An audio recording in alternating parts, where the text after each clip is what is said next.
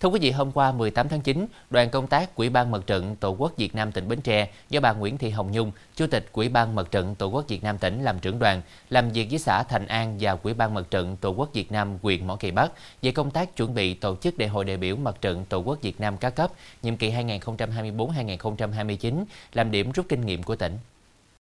Quán triệt các dân bản chỉ đạo của Trung ương của tỉnh và hướng dẫn của Quỹ ban Mặt trận Tổ quốc Việt Nam huyện, Quỹ ban Mặt trận Tổ quốc Việt Nam xã Thành An đã dự thảo quyết định thành lập các tiểu ban phục vụ đại hội như tiểu ban nhân sự, tiểu ban dân kiện, tiểu ban tuyên truyền và tiểu ban phục vụ. Công tác nhân sự ban thường trực, Quỹ ban Mặt trận Tổ quốc Việt Nam xã dựa trên danh sách quỹ viên Quỹ ban Mặt trận Tổ quốc Việt Nam xã đương nhiệm tiến hành ra soát dự kiến thay đổi một số quỹ viên không đảm bảo sức khỏe cũng như chưa có nhiều đóng góp cho Quỹ ban Mặt trận Tổ quốc Việt Nam xã nhiệm kỳ qua. Dự kiến nhiệm kỳ 2024-2029, Quỹ ban Mặt trận Tổ quốc Việt Nam xã Thành An có 39 quỹ viên, tăng 2 quỹ viên so với nhiệm kỳ 2019-2024. Đến nay, Ban Thường trực Quỹ ban Mặt trận Tổ quốc Việt Nam huyện Mỏ Cày Bắc đã xây dựng dự thảo kế hoạch tổ chức Đại hội đại biểu Mặt trận Tổ quốc Việt Nam huyện lần thứ tư, nhiệm kỳ 2024-2029. Trong đó, Ban Thường trực 5 người, Quỹ ban Mặt trận Tổ quốc Việt Nam huyện 63 người, đại biểu chính thức 200 đại biểu, xây dựng dự thảo kế hoạch hướng dẫn cơ sở chuẩn bị tổ chức Đại hội đại biểu Mặt trận Tổ quốc Việt Nam cấp cơ sở.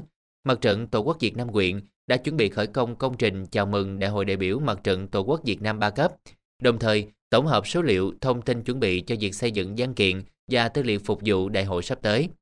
Phát biểu chỉ đạo buổi làm việc, bà Nguyễn Thị Hồng Nhung, Chủ tịch Ủy ban Mặt trận Tổ quốc Việt Nam tỉnh Bến Tre đề nghị Ban Thường trực Ủy ban Mặt trận Tổ quốc Việt Nam huyện nghiên cứu chỉ thị 22 của Ban Bí thư, chỉ đạo của tỉnh ủy, Ủy ban Mặt trận Tổ quốc Việt Nam tỉnh về chỉ đạo đại hội, tập trung các hình thức công cụ tuyên truyền, tiến độ đại hội, xây dựng các công trình phần diệt, mô hình chào mừng đại hội đáp ứng yêu cầu của tỉnh quy định nhằm đảm bảo tính thiết thực. Đồng thời, đề nghị lãnh đạo huyện ủy Mỏ Cày Bắc thường xuyên quan tâm theo dõi lãnh đạo chỉ đạo đối với công tác chuẩn bị đại hội của huyện, nhất là công tác chuẩn bị nhân sự tham gia ban thường trực Quỹ ban Mặt trận Tổ quốc Việt Nam huyện, các xã thị trấn, kiện toàn trưởng ban công tác mặt trận ấp khu phố.